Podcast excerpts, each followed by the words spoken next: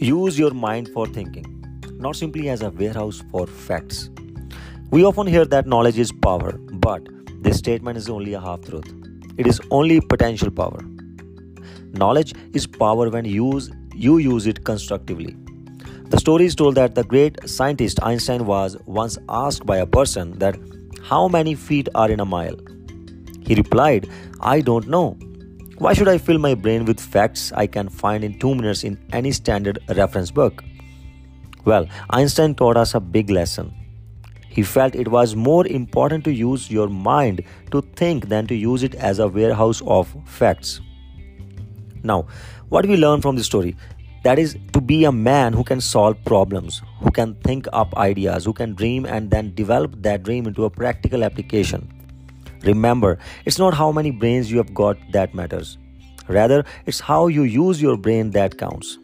Manage your brains instead of worrying about how much IQ you have got.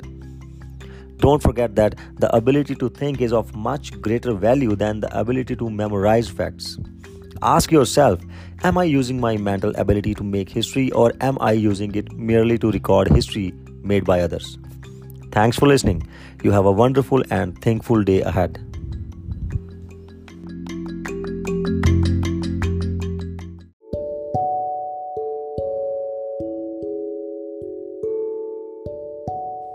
Look important. It helps you think important.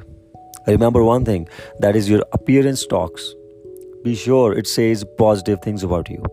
Never leave home without feeling certain you look like the kind of a person you want to be. Your appearance talks to you, but it also talks to others.